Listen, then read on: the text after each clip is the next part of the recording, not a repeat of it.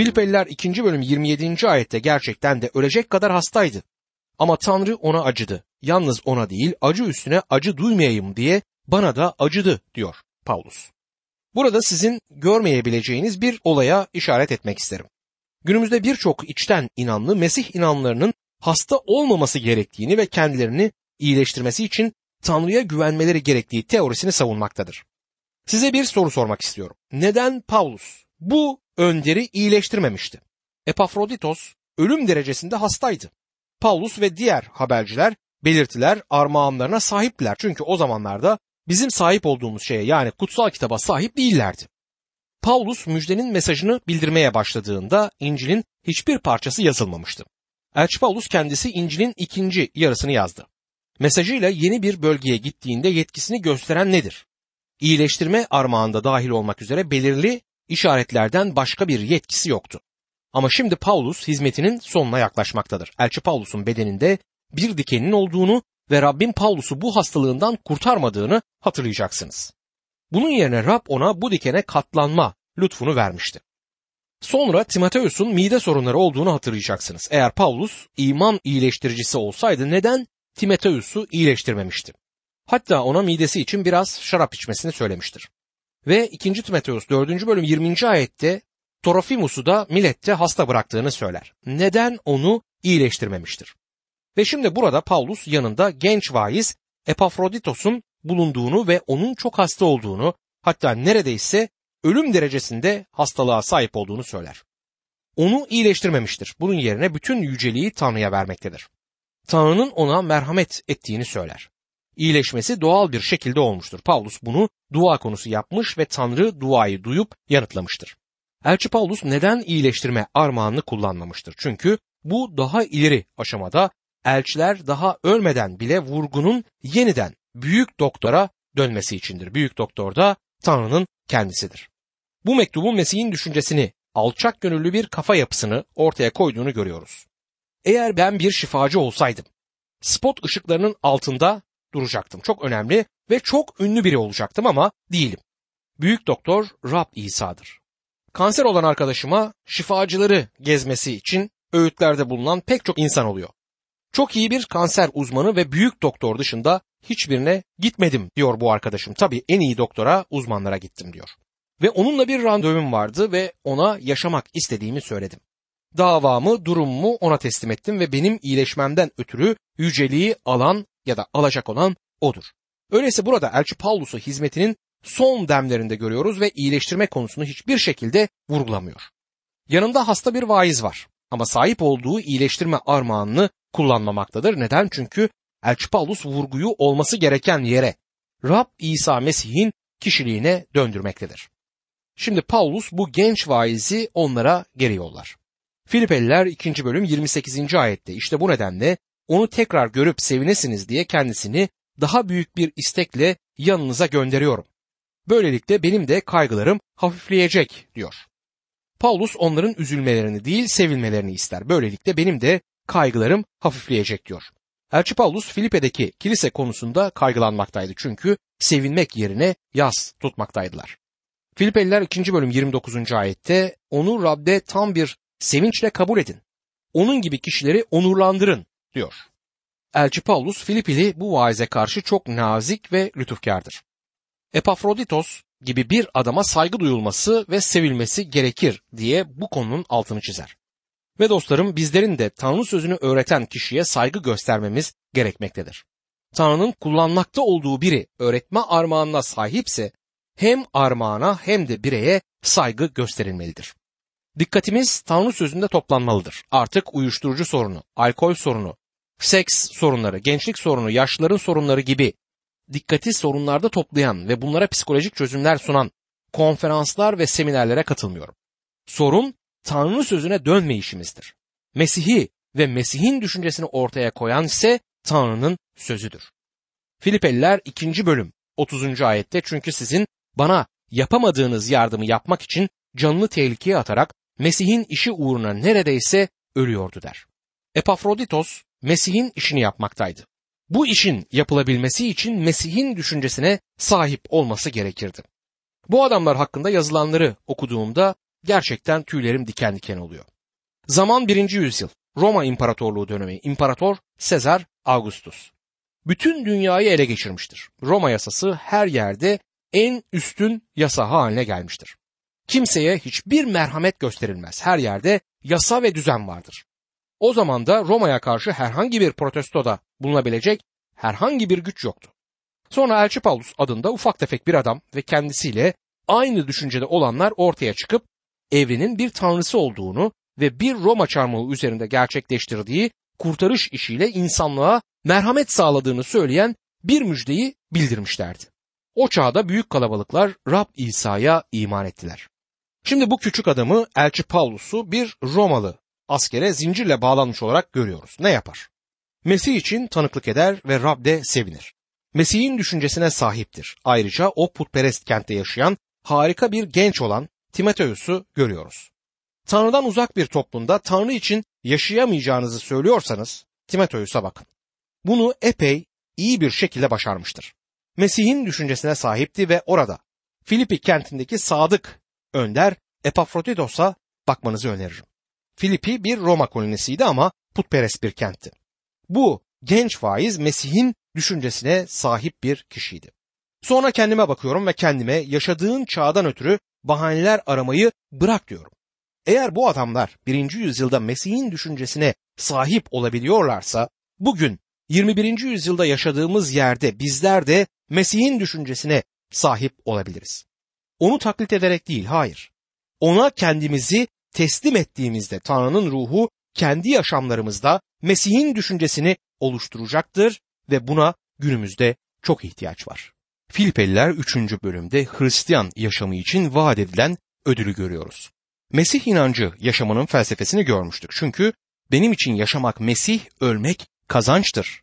İman yaşamının kalıbını bu ayet bize aktarmaktadır. Mesih İsa'da olan düşünce sizde de olsun. Şimdi Elçi Paulus'un kişisel tanıklığında özetlenmiş olan yaşamının ödülüne geliyoruz. Diyor ki, ama Mesih'in beni kazanmakla, benim için öngördüğü ödülü kazanmak için koşuyorum. Bu bölümde Elçi Paulus'un geçmişle ilgili muhasebe sistemini değiştirdiğini görüyoruz. Şimdiyle ilgili amacını da değiştirmiştir ve gelecekle ilgili umudunu da değiştirdiğini göreceğiz. Elçi Paulus, Tanrı'nın yeryüzünde bir krallık kuracağına inanmaktaydı. Bu konudaki görüşlerini hiçbir zaman değiştirmemiştir ama hem Yahudi ve hem de Yahudi olmayan Hristiyanlar için Mesih'in kendisine ait olanları dünyadan alacağı gün hakkında muhteşem bir umut olduğunu ifade etmiştir.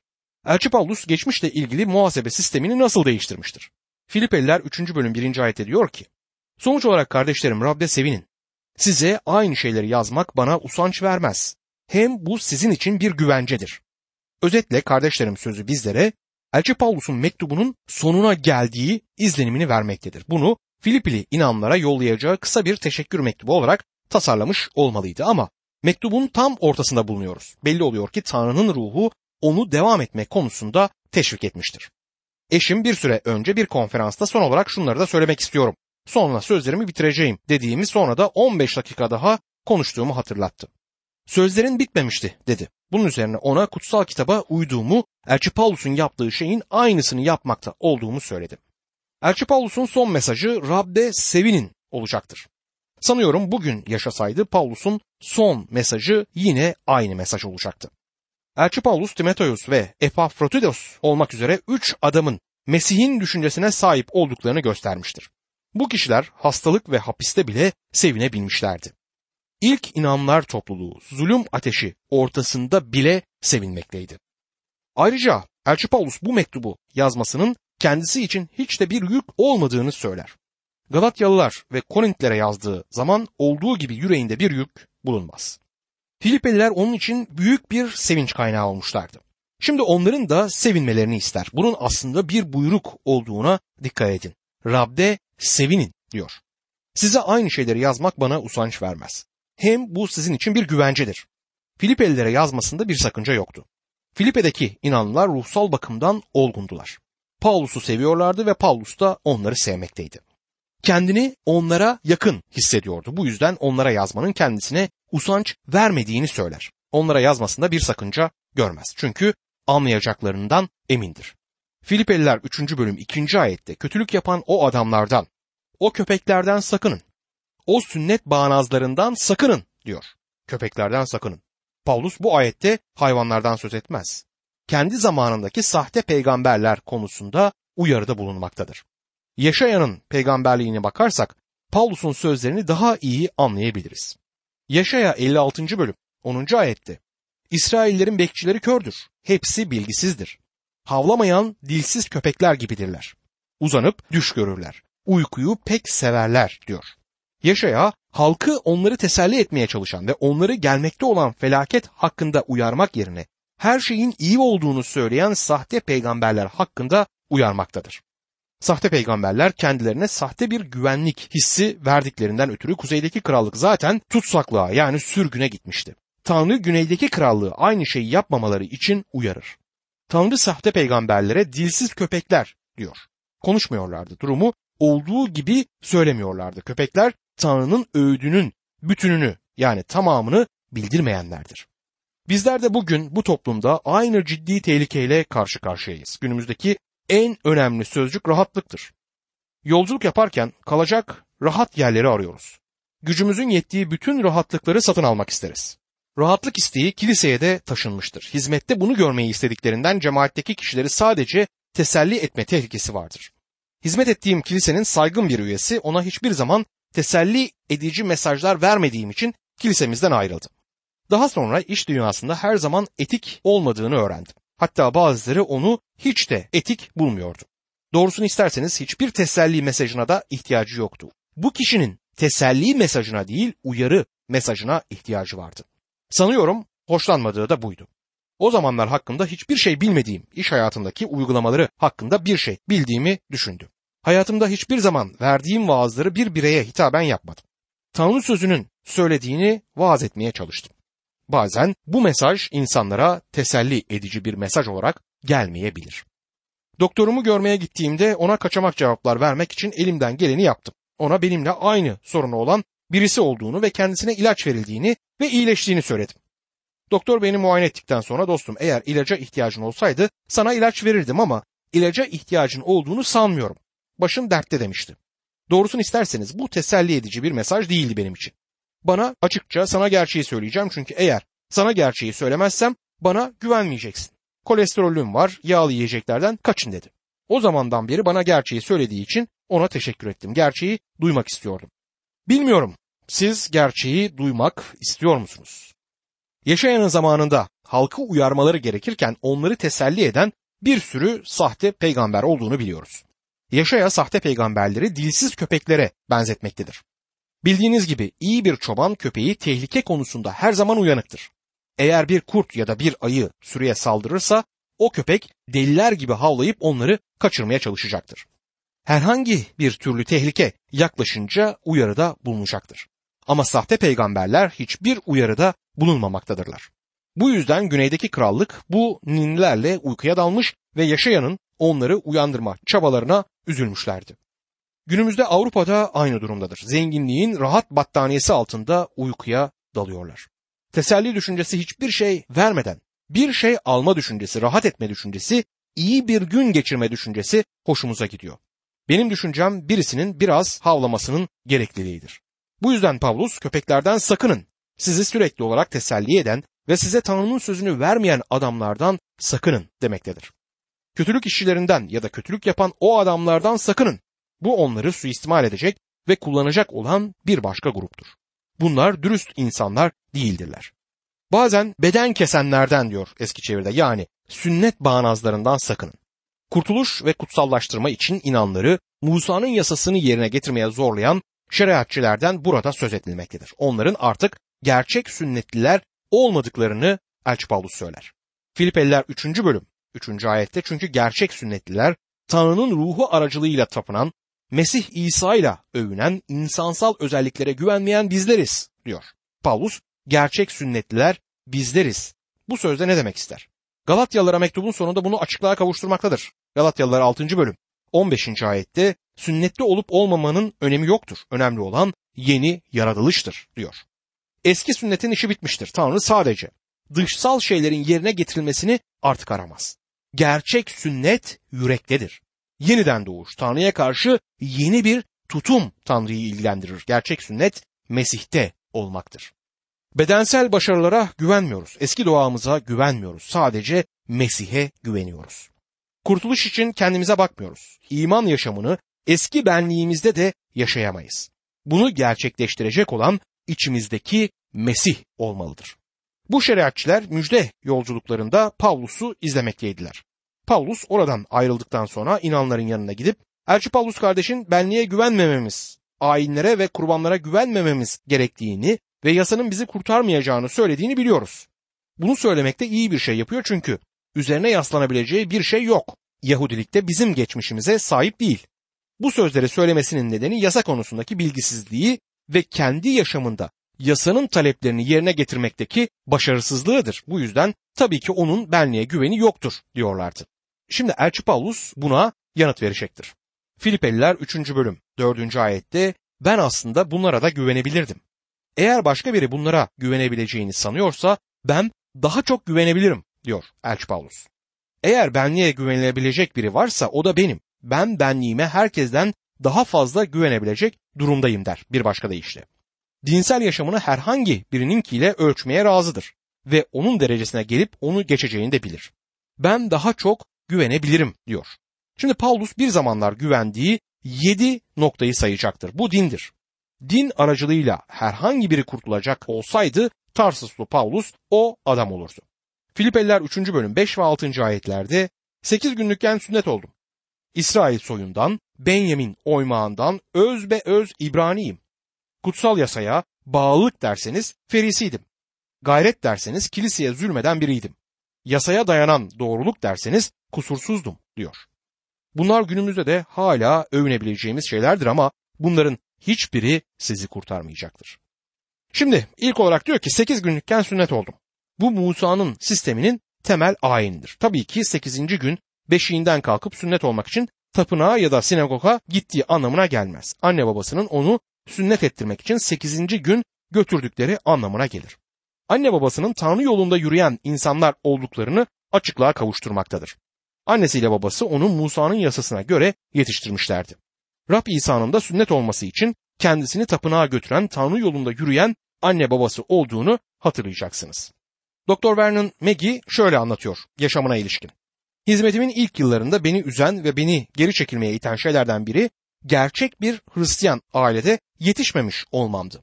Babam kiliseye gitmeyi hiç istemeyen, çok içen birisiydi. Acılık ve önyargı doluydu. Beni pazar okuluna yollamıştı ve bundan ötürü de Tanrı'ya şükrediyorum. Ama evimde hiçbir zaman bir kutsal kitap görmedim ve bir dua işitmedim. İlahiyat fakültesine gittiğimde kutsal kitabın kitaplarının isimlerini bile bilmiyordum. Hristiyan ailelerde yetişmiş başkalarıyla tanışıyordum. O kadar çok şey biliyor görünüyorlardı ki kendimi her zaman mahrum bırakılmış, bir şeyler eksik olmuş gibi hissettim. Paulus'un böyle bir eksikliği yok. 8. gün sünnet edilmiştim diyebiliyor.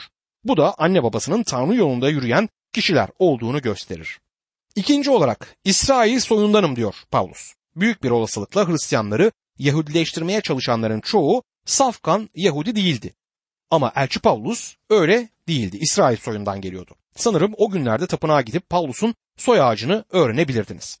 Paulus'un bir soy ağacı, bir geçmişi vardı ve ait olduğunu biliyordu. 3. nokta Benyamin oymağından olmasıdır. Bu en iyi aileden olduğunu söylemek gibiydi. Benyamin ihtiyar Yakup'un en sevdiği oğul olmuştur. Rahel Benyamin'i doğururken ölmüştü ve ona üzüntülerimin oğlu adını verdi. Ama Yakup ona sağ kolum, oğlum adını verir. Rahel Peniel'den önce hayatının parlak noktası olmuştu ve küçük Benjamin'in beşiğine baktığında onu Rahel'in oğlu olarak görmüştü. Benjamin onun sağ kolu, bir nevi bastonu, üzerine yaslandığı kişi olmuştu. Ayrıca İsrail'in ilk kralı da Benjamin oymağındandı. Onun adı da Saul'du. Ve Tarsuslu Saul'e de işte bu kralın adının verilmiş olduğunu düşünüyorum. Bu yüzden Paulus gururla Benjamin oymağından geldiğini söyleyebiliyordu. Benim babam Tanrı sözünün bir hizmetkarıydı ya da benim babam Tanrı sözünü bildiren biriydi diyebilmek bir ayrıcalıktır. Diğer yandan bir engel de oluşturabilir. Bazı insanlar bana şu kilisede büyüdüm, dedem o kilisenin kurucusuydu, o kilisede dedeme adanmış bir pencere bile var, bu yüzden o kiliseden asla ayrılmayacağım demişlerdir. Eğer o kilise kutsal kitaptan sapmışsa ve Tanrı sözü artık orada bildirilmiyorsa bu bir engel olabilir. Ama elçi Paulus için Benyamin oymağından olmak kesinlikle iyi bir şeydi. 4. nokta İbrani atalardan doğmuş gerçek bir İbraniyim noktasıdır. Bu onun bir önder olduğu anlamına gelir. Dini çevrelerin en yüksek düzeyindendir. Bir nevi zirvededir dini açıdan. 5. olarak İbranilerin ruhsal yasasını tutmak yönündense bir Ferisiyim der. Ferisiler İsrail'in en iyilerini temsil ederlerdi. Dini bir politik partiydiler ve hedefleri krallığı kurmaktı. Ya tutsaklıktayken ya da tutsaklıktan bir süre sonra ortaya çıkmışlardı. Bir nevi aşırı tutucu bir partiydi. Kutsal yazıların doğruluğuna inanıyorlardı. Meleklere inanıyorlardı. Dirilişe ve mucizelere de inanıyorlardı. Ayrıca politikalarında aşırı milliyetçiydiler. Nikodemus'u İsa'yı görmeye yollamalarının nedeninin işte Celide'den çıkan bir peygamber.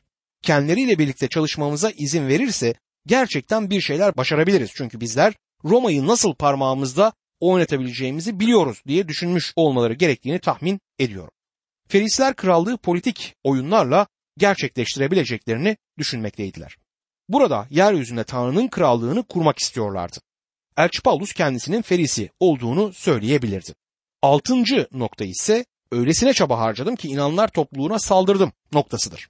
Paulus inananlar topluluğuna zulmettiğinde Tanrı'nın isteğini gerçekleştirdiğini düşünüyordu. Diğer Ferisiler Mesih inanlarını Yarışilim'den temizledikten sonra dinlenmeye razıydılar. Ama Paulus onları dünyanın üstünden silmek istiyordu.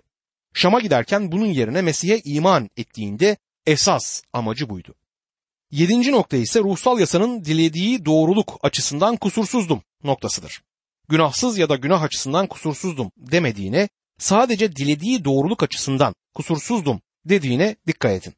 Romalılar 7. bölüm 7. ayette Paulus bizlere öyküsünü anlatır. Der ki, öyleyse ne diyelim?